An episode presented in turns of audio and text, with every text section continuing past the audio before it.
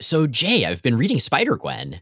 So good, right, Miles? Right, uh, but I was wondering are there mutants on Earth 65? There sure are. We've only seen a couple so far, but they're definitely around. Which ones?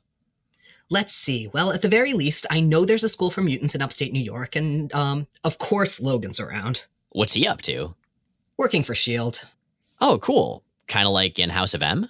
Kind of like House of M. Well, except that in Earth 65, he's got a different backstory, a different job, and a very different code name. What's he do? Killer for hire, mostly. Well, that's not that far off the beaten path. And the code name? Mr. Murderhands. What? I mean, that's awesome.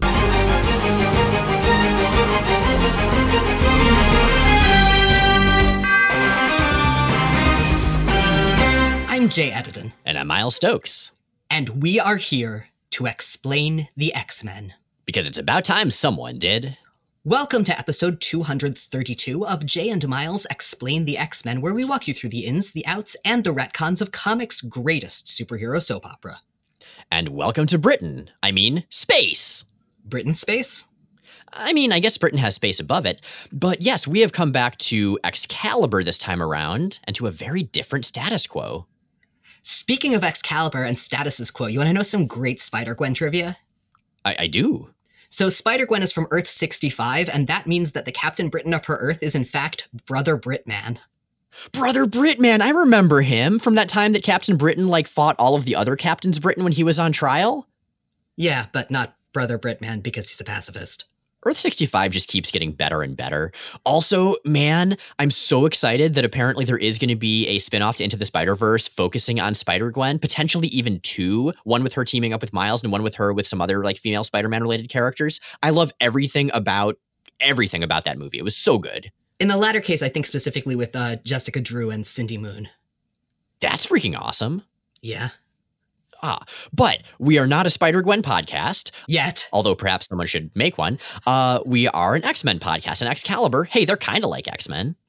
They are, and at this point, in fact, they have been absorbed into the X Office. Um, the book is now edited by Suzanne Gaffney, and it's going to be way more of an X Men book and, and way more mutant focused going forward.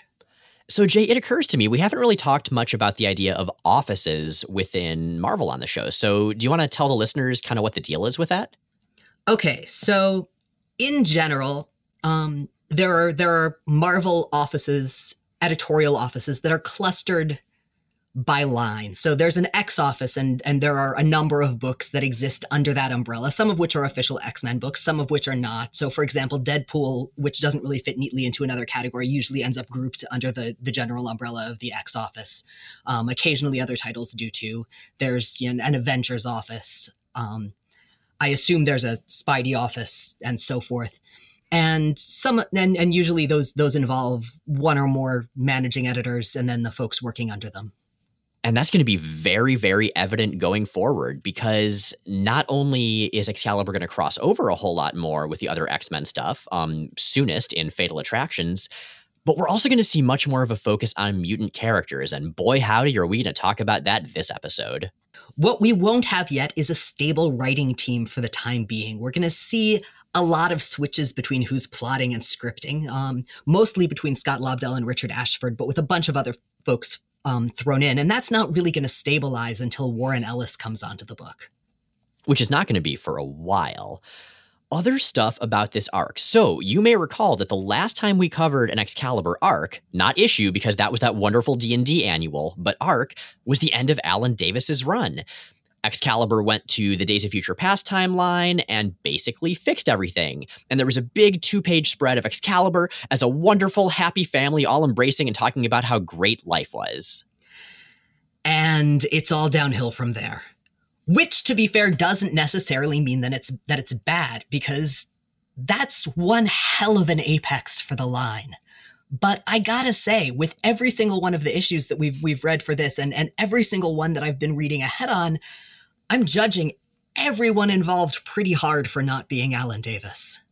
I do that in my day to day life. I mean, really, every friend, partner, acquaintance, cashier, not Alan Davis, that's a point against them.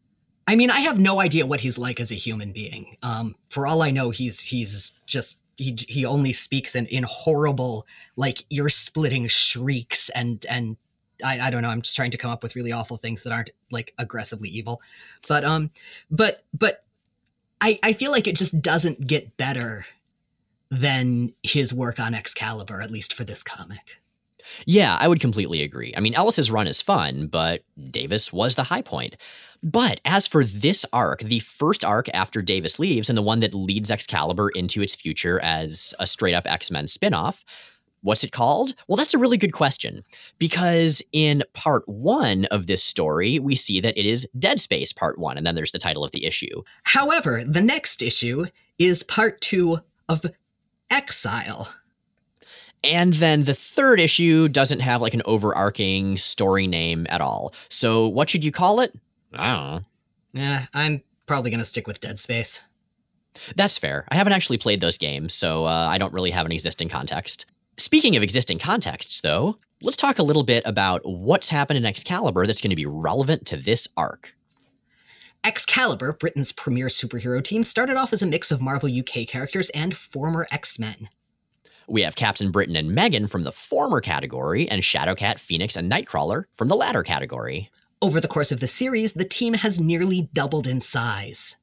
New to the team are Fantasy Barbarian Catman Kylun, Whiny teenaged wizard Feron, Kinda boring size changing secret agent Micromax, and Cerise, the wild haired warrior of the Grand Jahar, gene stock of Subruki, Zarstock, and Kulika. What does that, that all mean? Readers hadn't found out yet. All we knew was that Cerise was powerful, charmingly ignorant of Earth customs, and a very powerful warrior. Yeah, she didn't know what kissing was. She referred to it as lip massage and did a whole lot of that with Nightcrawler as they gradually fell in love. And also one time with a D&D character. Jay, I am never going to get over that Excalibur D&D story. I know that's that's so utterly charming and bizarre. I, I it's it's just going to stick around forever. We should I feel like we should we should talk to Logan about somehow tying tying this into whatever we do for the next summer special. I love this plan. Anyway, meanwhile, in our Earth, the real world, Alan Davis had, as we said, just ended his superlative run writing and drawing this book. He had ended by tying up a lot of dangling plot threads and doing a great job of just sort of going back through pretty much all of Claremont's history on the run and pulling from some other places too to give us this amazing, amazing finale. So let's see what happens next because it's a superhero comic. Something always happens next. Specifically, Excalibur number 68, Facades, part one of uh, Dead Space, I guess. This is plotted by Scott Lobdell, scripted by Dan Slott, penciled and colored by Steve Buccellato, and inked by Harry Candelario. And the story opens with captions informing us that between issues, Captain Britain got dragged off by a temporal wave on the way back from Earth 811. Whoops. What the hell? This is like almost as bad as Cyclops dying off screen in X Men 3, which was easily in the top 15 terrible things in X Men 3. I would argue that this is actually worse because there we at least had some surrounding context, and here it's just like, oh, and by the way, this happened. I was so mad at this issue when I bought it when I was a kid because I loved Captain Britain. I had the trade paperback of like the second half of his big run, the one after Alan Davis that was by Jamie Delano. He'd become one of my favorite characters, or at least my favorite sort of second tier characters. And all of a sudden, he was gone with barely any explanation. Also gone from the team is Meggan, who is sufficiently upset by Captain Britain's disappearance that she has taken leave in order to pursue a new full time career of being sad in a waterfall. It's actually pretty cool. She's sort of merged with the water of the waterfall and is just sort of staring off sadly into space. And it works pretty well. I'm not a huge fan of Steve Buccellato's art in this issue, but certain little bits work, and I think this is one of them. And I will say, there is a grand plan for Captain Britain disappearing and for Meggan getting semi catatonic. Like, it's not utterly without context, but still, reading this month to month, that sucked. He's going to come back with a mullet and a terrible code name. But a pretty awesome costume that I used to draw in my notebooks in school all the time. I love that, like, righteous mullets are what you get when you fall into the space time continuum for a while. That sounds about right. Did the 80s come out of the space time continuum? I mean, I guess technically. I was going to say, by definition, yes, but. Anyway, one of our other lineup changes is that Micromax has suddenly joined the team. You know, the size changing guy who was working with secret agent ish organization FI6 a while back, who there wasn't really that much interesting about. Yeah, um, he was kind of a jerk and boring, and now he's on Excalibur and might be running it, or at least think that he is, although nobody else really seems to agree. Micromax does have one ally on the team, at least. Kylun is staunchly in favor of Micromax's enthusiasm for fight training. And Micromax, for his part, is likewise unimpressed with Excalibur. All the files at FI6 labeled this team as the peculiar mutant team. You know, exploding bathrooms, dinosaur doppelgangers, cross-time capers. All I've seen during my observation period is a bunch of angst-ridden super types, all of whom are morbidly over-obsessed with death. Speaking of which, one of those super types, Kitty Pryde, is currently falling apart because Illyana Rasputin, her best friend, is dying um, in America. This takes place, by the way, a bit before Uncanny X Men 303, which we covered in episode 230. And this is something that's happened a lot to Kitty. I mean, not as much as it's happened to Colossus, but still, the people she cares about sort of dying off one by one. And that's going to continue to be a theme throughout a lot of her life. What she's got now that she won't have later, though, is Feron. Kitty Pryde, I command you to stop crying. A, don't you knock? And B, you can't just command a person to stop crying. I did not mean for you to get upset. It's just back at the order, Brother Francis and the other monks would follow any commands I gave. And I just. Didn't want to see me cry. That's sweet. Kind of lame, but sweet. Not the way it works in the real world, though. It takes a little more. Maybe a kind word, a hug. Well, then, hug me if you must. But. Thanks, kid. Uh, uh, Kitty, about those kind words. Don't sweat it, Feron. Look at him, he's learning to person. I am so proud. Seriously, there's so much potential in this incarnation of Feron. He's just starting to come into his own as a character. Well, uh, won't be around for much longer. Uh. Sigh. And Kurt, meanwhile, is gloomy because nobody else really seems to respect the gravitas of the situation, especially Rachel, who is completely coincidentally to that dressed like a biker genie. Okay, so I said that I wasn't super into Buccellato's art, but as I also said, there are a couple little bits that I love, and biker genie Rachel is like the greatest goddamn thing. She's got a leather jacket and black tight pants and a bustier and spikes everywhere, and her mullet is extra mullety. And I don't know what Rachel's fashion goals are aside from being awesome, but I'm so impressed. No, I mean literally, she's just she's a biker genie. She will grant you three wishes, but only if those wishes are like power ups for your fancy motorcycle you know, I'm not really a motorcycle rider, but uh, I could be. The other person who's really bugging Kurt right now is Cerise, who is all about the makeouts even while bereaved. And so Nightcrawler blows up at her and she flies off, not really understanding what she did wrong and yet feeling guilty about doing it. You know what? Feelings are terrible. I would say complicated, but you know, potato, potato. Outside, Kylun and Micromax are happily spar- sparring, and it turns out that they aren't the only ones who are up for some outdoor fighting. Because the Starjammers have just showed up, and if anyone likes a good brawl in a forest, it's the Starjammers. So it's been a while since we've seen the Starjammers. Let's do a little roll call. All right, so the Starjammers in general are a crew of space pirates, at this point, essentially space privateers, because they're pretty much working for the Shi'ar government right now, led by Corsair. That's Cyclops' absentee dad. We also have Mademoiselle Hepzibah, who's a skunk lady. Not a cat lady, but a skunk lady. Everybody forgets that.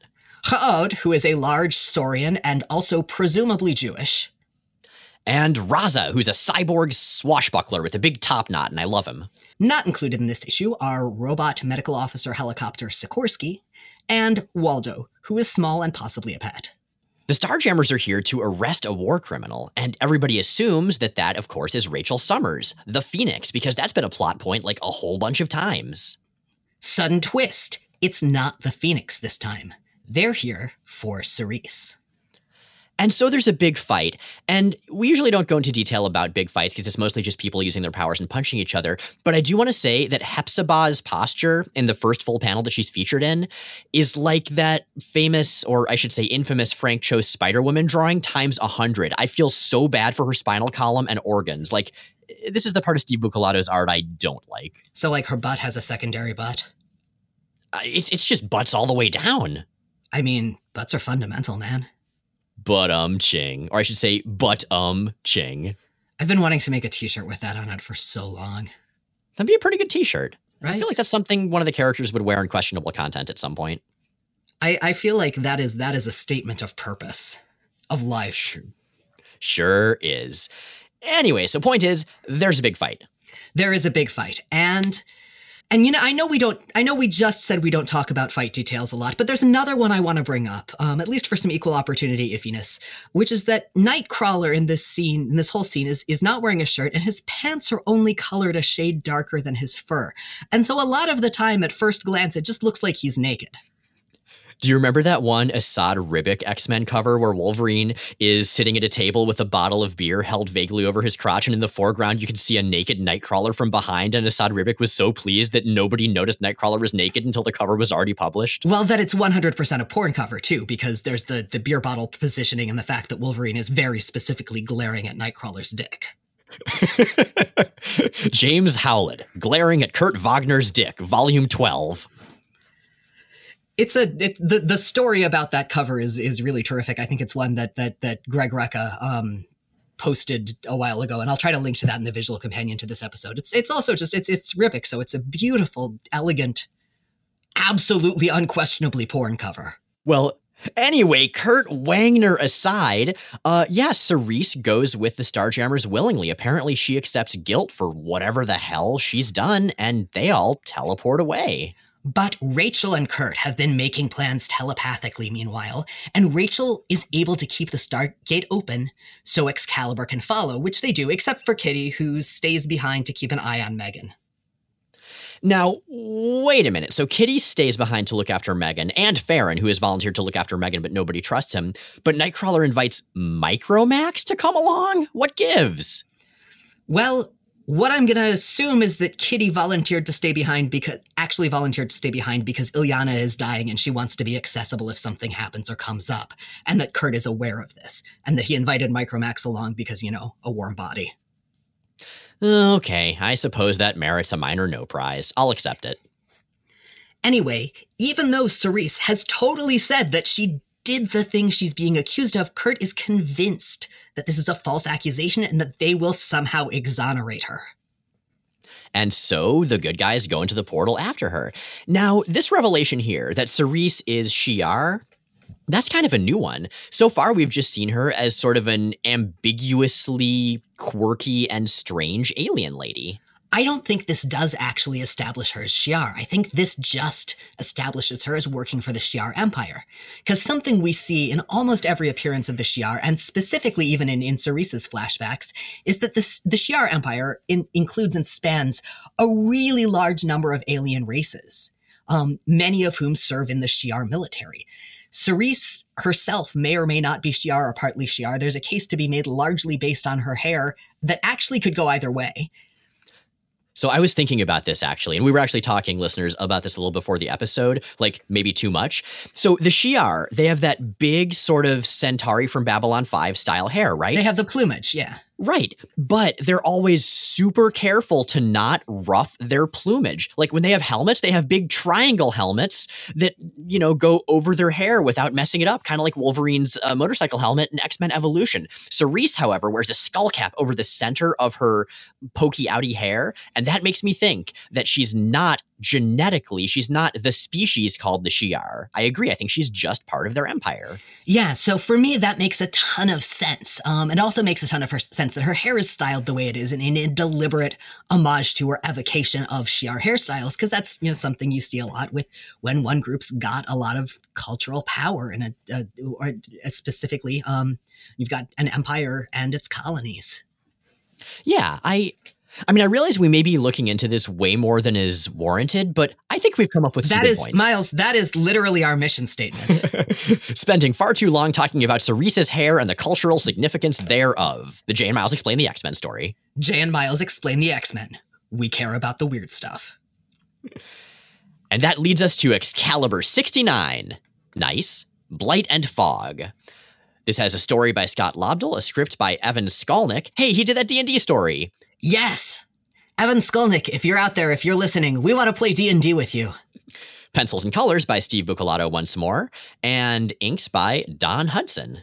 And I want to talk about the cover to this issue because we see a very sad Cerise holding the corpse of this small dolphin child.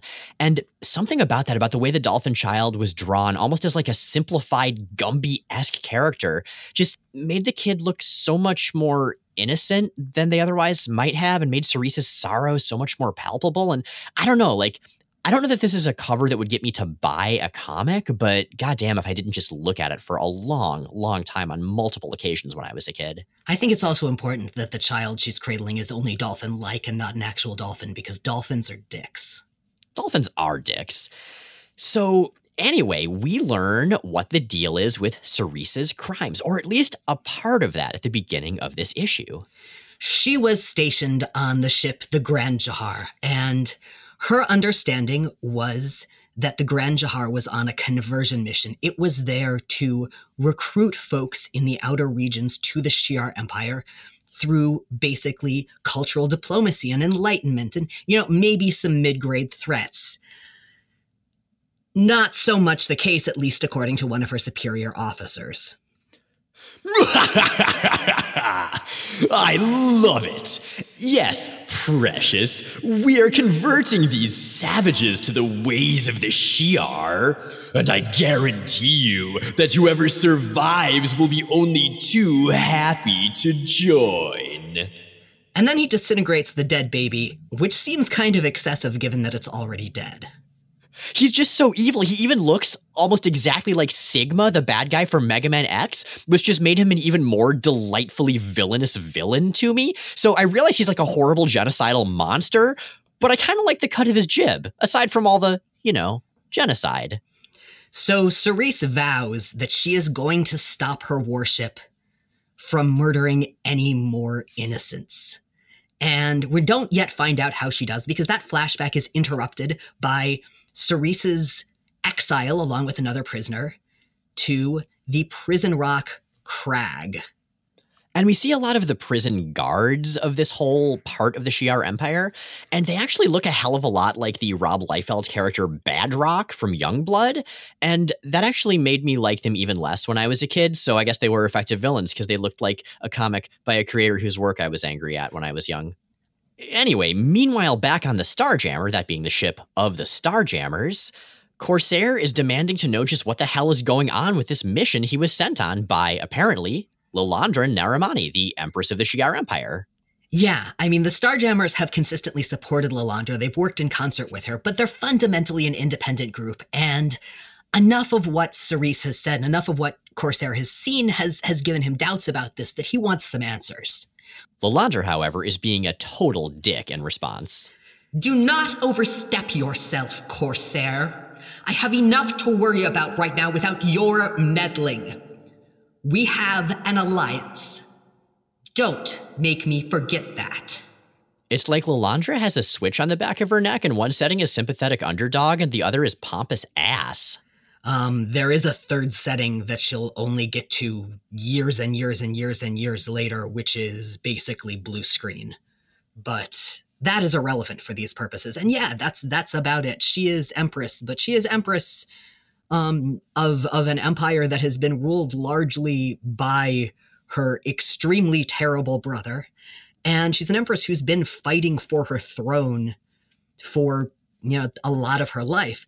And so I think who who goes in feeling like she's got a lot to prove and also who in a lot of ways I think was the better of two evils. We're talking about deposing a really awful tyrant to put a slightly more humane tyrant on the throne here. We're not this this isn't, you know, she's not installing dem- democracy.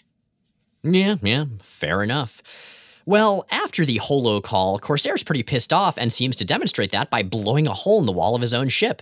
But nope, he was just using his Han Solo like ship telepathy, I guess, to zap a hole in front of the hold where Nightcrawler and Micromax were hiding they're a little concerned. They figure that they're going to have to get in another uh, Starjammer fight. But Corsair says, "Nah, dog, we're on the same side. Um, since you're wearing your underwear and that's it, uh, here's a cool spacey looking version of your costume." This is also the issue where we find out that Excalibur gets most of its tactical inspirations from Star Wars. Yeah, that comes up a lot. Now, Phoenix and Kylun, they've taken a different route into this mission. They're in disguise wearing, you know, um, sad peasant robes, I guess, near where Cerise is being sent down to the prison planet Crag. And when they get caught, sure enough, Rachel straight up tries the Jedi mind trick on one of the Badrock looking guards. You do not need to see our papers. Everything is fine. We are free to proceed. Um, it, uh, turns out that that that doesn't work. Yeah. Um, yeah, and the the guard realizes that she's trying to trick them and you know rips off the robe to reveal her dark phoenix costume at which point everyone freaks out because you know dark phoenix gear but it doesn't take too long for one of the random alien types who apparently has some kind of something something powers to figure out nah that's not actually phoenix she just kind of looks like it and everybody wanders off disappointed I mean, she's a little phoenixy. Yeah, fiend-ish. So everyone meets up on on Crag, or at least on the upper levels of Crag. The um the prison is is further down. Um, and Kurt has a a detailed and clearly well thought out plan. I am going through that transporter to find Cerise. Then I'm going to bring her back home, kicking and screaming if necessary. I have mixed feelings about this. I mean, if I was being a dumb space martyr, I would definitely want my awesome fuzzy boyfriend to intervene so I didn't go to space jail. But like at the same time, you know, agency. Like presumably Cerise knows what she's doing, Kurt. Come on. I feel like this is a conversation that she should have initiated far, far earlier in their relationship. Okay, yeah, to be fair to Cerise, though, she didn't know about this retcon until Scott Lobdell started writing either. The next step of this is is for them to get to the inner levels of Crag, to get down to the surface where the prisoners are. To do this, they repeatedly threaten an alien guard um, or or bureaucrat of some sort sort into porting them down, but first showing them the evidence against Cerise. And I love this guy because they're holding a gun to his head. They're trying to be really badass, and he keeps on being like, "You're asking me to teleport you down to a prison world from which there's no escape." And I really don't give any fucks about any of this, so you really don't have to threaten me here. Like, it's a weird request, but I don't care. I love it. So, yeah, we see some recordings of what happened with Cerise. What what they've got is a hologram of Cerise in the middle of a massive firestorm, officially taking full responsibility for the death of everyone on the Grand Jahar ship, but insisting that it was the right thing to do. The Shi'ar had assumed that Cerise had died when she'd blown up the ship, but then they found her on Earth. And sent the Starjammers after her. Now, Kurt is like pretty sure that things are not really what they seem. And yes, clearly they are not what they seem. Every time we've seen any of this from Cerise, whether it's been the flashback she's been narrating or this thing right here, she's made it clear hey, there's additional context, but apparently I don't have time to talk about it right now because, you know, explosions or getting interrupted by Badrock or whatever. Down on Crag, there's yet another interruption, and Cerise is forced to kill a lizard guy with an impressive vocabulary who immediately tries to kill uh, Cryan, who's who's the alien who she's sort of tentatively befriended based on the fact that they were next to each other in line. So, uh, yeah, first day in prison, you pick a fight with the biggest guy. I've seen TV. That's what you do. Um, literally, no one in the scene is doing that. The person who attacks her is picking a fight with like a sad little old lady and Cerise is only going after someone in defense. Well, right, but to other people, it looks like she got in a fight with the biggest guy and then killed him. So they're going to be very impressed and they're going to leave her alone on the playground or however it is that prison works. You are absolutely incorrect about every aspect of that. I stand by it. There's there's a little bit more that's happening on Earth, but I think we're just gonna scoop that together with the next section, and which brings us to Excalibur number seventy. Story by Scott Lobdell, script by Richard Ashford, pencils by Ken Lashley, inks by Don Hudson, Rick Parker, Agop uh, Ghemjian, and Danny Taverna, and colors by Steve Buccellato. Ken Lashley. Um, I knew I recognized that name and I looked it up. He's the one that does the art for a long time uh, in Excalibur, starting with number 70, but he was also the guy who wasn't Greg Land in Uncanny X Men Volume 3, the one that was all X Forcey. And I appreciated him not being Greg Land. As did I. I mean, that is that is a strong selling point for any artist for me, really. But back on Earth, Kitty and Feron are having no success getting through to Meggan. Um, Kitty's been trying to to you know tell Meggan to connect with Meggan over over her own grief. Meggan's just unresponsive. Um, and Feron concludes that, well, if, if Meggan just wants Captain Britain, he can help. He'll assume Captain Britain's shape, which Kitty, who by this point is just on her way out the door to go see the dying Illyana, okays for some goddamn reason. And so, yeah, Feron illusorily transforms into Captain Britain, talks to Meggan, but Meggan's emotional elemental metamorph powers are such that Feron just inadvertently turns back into himself and also gets really sad and also stares off into the distance in the waterfall. No, no, he's staring at Meggan. They're specifically having a sadness stare down that they're just locked into at this point, and Kitty decides that, you know, she's got other things to deal with and heads off to New York. But I gotta give it to Feron. He tried. He tried dumb, but he tried, and that's worth a lot to me. On Crag, Cerise is attacked by someone in a very familiar yellow and brown costume with a very familiar name. This is Fang, but it's not the same Fang whose clothes Wolverine stole. This is this is a different Fang. This is specifically Fang 4, who among other things is a lady. Yeah. Now, if you missed the original version of Fang and wish you were like a thousand times weirder, then you should read that Weekly Wolverines series from a few years ago. I mean, it's really good, but the version of Fang in it is freaking bizarre, and I love him, I think. The original Fang, of course, was introduced during the Brood Saga, which is honestly maybe one of my favorite classic arcs. Definitely one of my favorite classic arcs, maybe my favorite. And I'll link back to that in the visual companion to this episode. Meanwhile, though, on Crag, Cerise manages to protect herself and her buddy Cryan from, from Fang, but again, she has to kill the attacker, this time just as Excalibur and the Starjammers turn up, which is super awkward. Excalibur is very, very judgy about the situation, but Corsair makes Cerise's case pretty compellingly. There are times when you just gotta kill or be killed, and if superheroes don't recognize that, that's largely because they're in a position where they don't have to. Yeah, own your spandex clad privilege, guys. So I have a question about this, though. We see just as Cerise kills Fang, Excalibur all just standing there and posing with the Starjammers. So is it that Excalibur and the Starjammers were very, very sneaky and that's why Cerise didn't notice them? I assume that they ported down and arrived just in time for her to snap Fang's neck. Okay, well, maybe that's for the best because if they were very sneaky and then they just stood there while their friend was like in a life or death struggle, that would be kind of a dick move, or I guess a dick lack of move. There's about to be a great big brawl, but suddenly Cryan's face turns into Lilandra's it turns out that Old Lady Cryan is actually part of a telepathic race who has powers that allow Lilandra to sort of like hitchhike along, which she did to find out the truth about Cerise. But again, I have questions.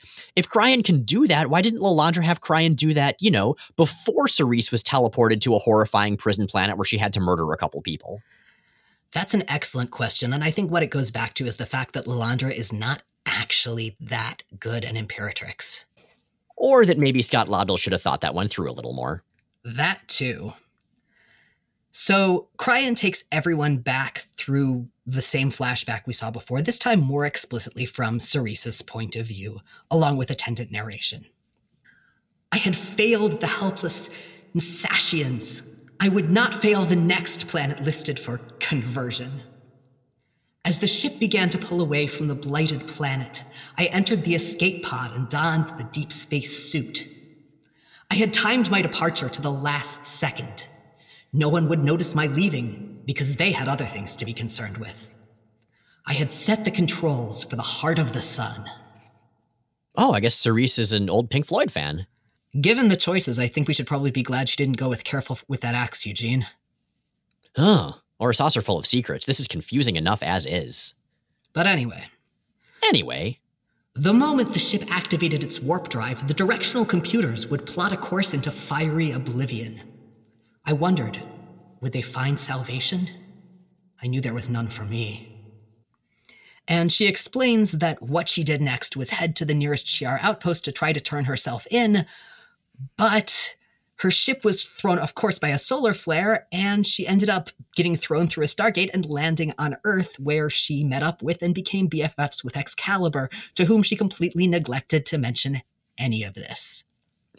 And since Excalibur, even before, was sort of related to the X books, as we know, the X Men are very bad at just making a freaking phone call.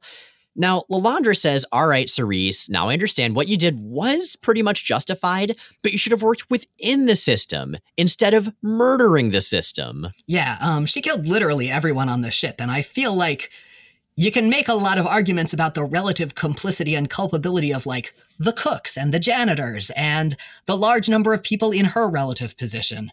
Um, so so yeah, a little bit iffy. Um, and Lilandra's solution is, is that she sentences Cerise to spend the rest of her life working for Lilandra to root out shitty commanders among the Shi'ar. And despite Kurt's objections, Cerise goes along after one last kiss. Her lips fade in resignation to her fate, and Nightcrawler is left alone with his memories and the faintest impression of a kiss. I always really liked that line. See, that's the thing. I'm not a big fan of what this story does, which is essentially to write out Cerise and to begin the process of writing out a lot of other characters. But there are parts of it that really do work for me. It's a tragedy, yes, but I do think it's an effective tragedy, as long as you don't think too hard about a couple of the details. And let's face it, we're X Men fans. We've trained ourselves to not think too hard about details sometimes. So, we've got a lot of new members here, and we've got a lot who are going to be leaving pretty soon. Um, are we ever going to see Cerise again? Well, she'll be back for the final issue, as actually all of the departing characters will be. That's number 125. We also will see Cerise in the Maximum Security event, a couple issues here and there, and most recently in Mr. and Mrs. X, which is a whole lot of fun. What about Feron? Feron is going to leave between this issue and next. He'll be back briefly in 124, getting revenge on the team, unfortunately, rather than its writers for uh, forgetting about him. And he's going to come finally back in the last issue of the series, but that's the last we'll see of him. I actually really do like that bit in 124. The idea that a character that the writers forgot about comes back and is mad about being forgotten by the characters. That's that's fun. Valid. Micromax, despite having just finally officially joined the team, yeah, he's going to leave between this issue and the next also. He's going to go try to find a job somewhere. And Kylun, likewise heads out between this and the next issue. He'll be back in the final issue and maybe a couple tiny Marvel appearances after that, but for the most part, he's been off the page. So, yeah, we have Alan Davis off the book, and then we have Scott Lobdell and a couple other people. I'm going to assume, given Lobdell's prominence within the X office at this point, he was the one who made these decisions. Just taking out everything that made Excalibur the most recent incarnation of Excalibur that it was. We have all the new characters who are going to be gone by number 71. We have Captain Britain written out as well. So, who is the book focusing on right now since Meggan's in the waterfall? Not coincidentally, the mutants Nightcrawler, Phoenix, and Shadowcat. And with that, you've got questions. Nurse Metal asks on Tumblr Do you have a favorite example of the X Men using strategy rather than brute force to take down an opponent? Personally, I never get tired of rereading the interrogation scene in Whedon's Unstoppable arc. First of all, yes, that is in fact one of my favorite examples of what you're talking about, as are the two versions of the conversation that preceded. I'm not going to spoil any of that uh, for the folks who haven't read it, but it's really delightful. I am also super fond of the the um, motif that comes up periodically. It's it's it's happened a few times in main continuity. It's definitely happened um, in first class as well. Of of Cyclops using his surroundings basically to fight a an enemy who massively massively outnumbers or outguns him. Um, most often it's the danger room and the mansion defense defenses, but um, he's he's used other places before, and it's always really really cool. So, speaking of Cyclops, I think I mentioned an episode or two ago that I just read the entire Silver Age. And so the scene is fresh in my mind where Cyclops defeats the Sentinels by convincing them to fly into the sun because the sun is the source of all mutation. And what I also really love, and I hadn't realized until I reread the issue, is that when questioned about it later, Cyclops is like, Yeah, I had no idea what they were going to do. I just figured if I said go fight the source of all mutation, something might happen. Well done, Scott. Yeah, I, I, I mean, my my love for that story is well documented, and and I'm definitely with you there. I also really love a recent story we covered on the show where Havoc just whips out his checkbook and pays off random to stop the evil mission he's on rather than endangering all the innocent people around. But I think I have to go with Jean Grey channeling all of the willpower and love of an alien planet into Cyclops so that he could optic blast that love and willpower at the Celestials and convince them to spare the planet back in Judgment War. Or I guess Professor Xavier channeling all the willpower and love of a whole planet, that being Earth, into Cyclops so he could optic blast that willpower and love at the Z'Nox back in the Silver Age. You know, until I said it that way, I didn't realize that those resolutions are kind of the same thing. And I'm not sure if that makes me like Judgment War more or less. I'm going to go with more. There's also a specific pair of issues. I don't recall the numbers, but they're from very early in X Men Legacy when Emma Frost and Cyclops basically in combination pretty much out outstrategize Professor X in some really amazing ways um, that work very, very, very well. And that's that's less a taking down an enemy than than an opponent, but I, I think it probably fits the bill here. Tom asks via email, I'm looking for an updated appearance schedule for you both. Do you have any planned outings for 2019 where fans can meet you? In fact, we do. We're going to be at Emerald City Comic Con in March. We're going to be tabling all long weekend. We'll have a live episode slash panel, and we'll have a podcast party that Saturday. Yeah, both of those are on Saturday, by the way. Um, if you're planning on attending, and both of them are fairly late in the day. The party is basically right after the panel. So, and and once again at at our our favorite local comic shop there, Phoenix Comics we are hoping later in the year, and this is this is much later going to be that late summer, early fall, to be at both FlameCon and Rose City Comic Con. Although we don't have those locked in yet, we don't have those entirely confirmed, and we'll let you know as soon as we do. We get a lot of questions from folks about which conventions we're going to be at, and often whether we can come to a specific convention. And so I try to sort of address those periodically on our social media, and I kind of want to here as well and the answer in general, if you want to see us do a show in your area, um, the best way to make that happen is to talk to the organizers about bringing us as guests because we're on opposite ends of the country. We generally don't make a lot of money at shows because we're not, you know, we're not artists. We're not selling original art.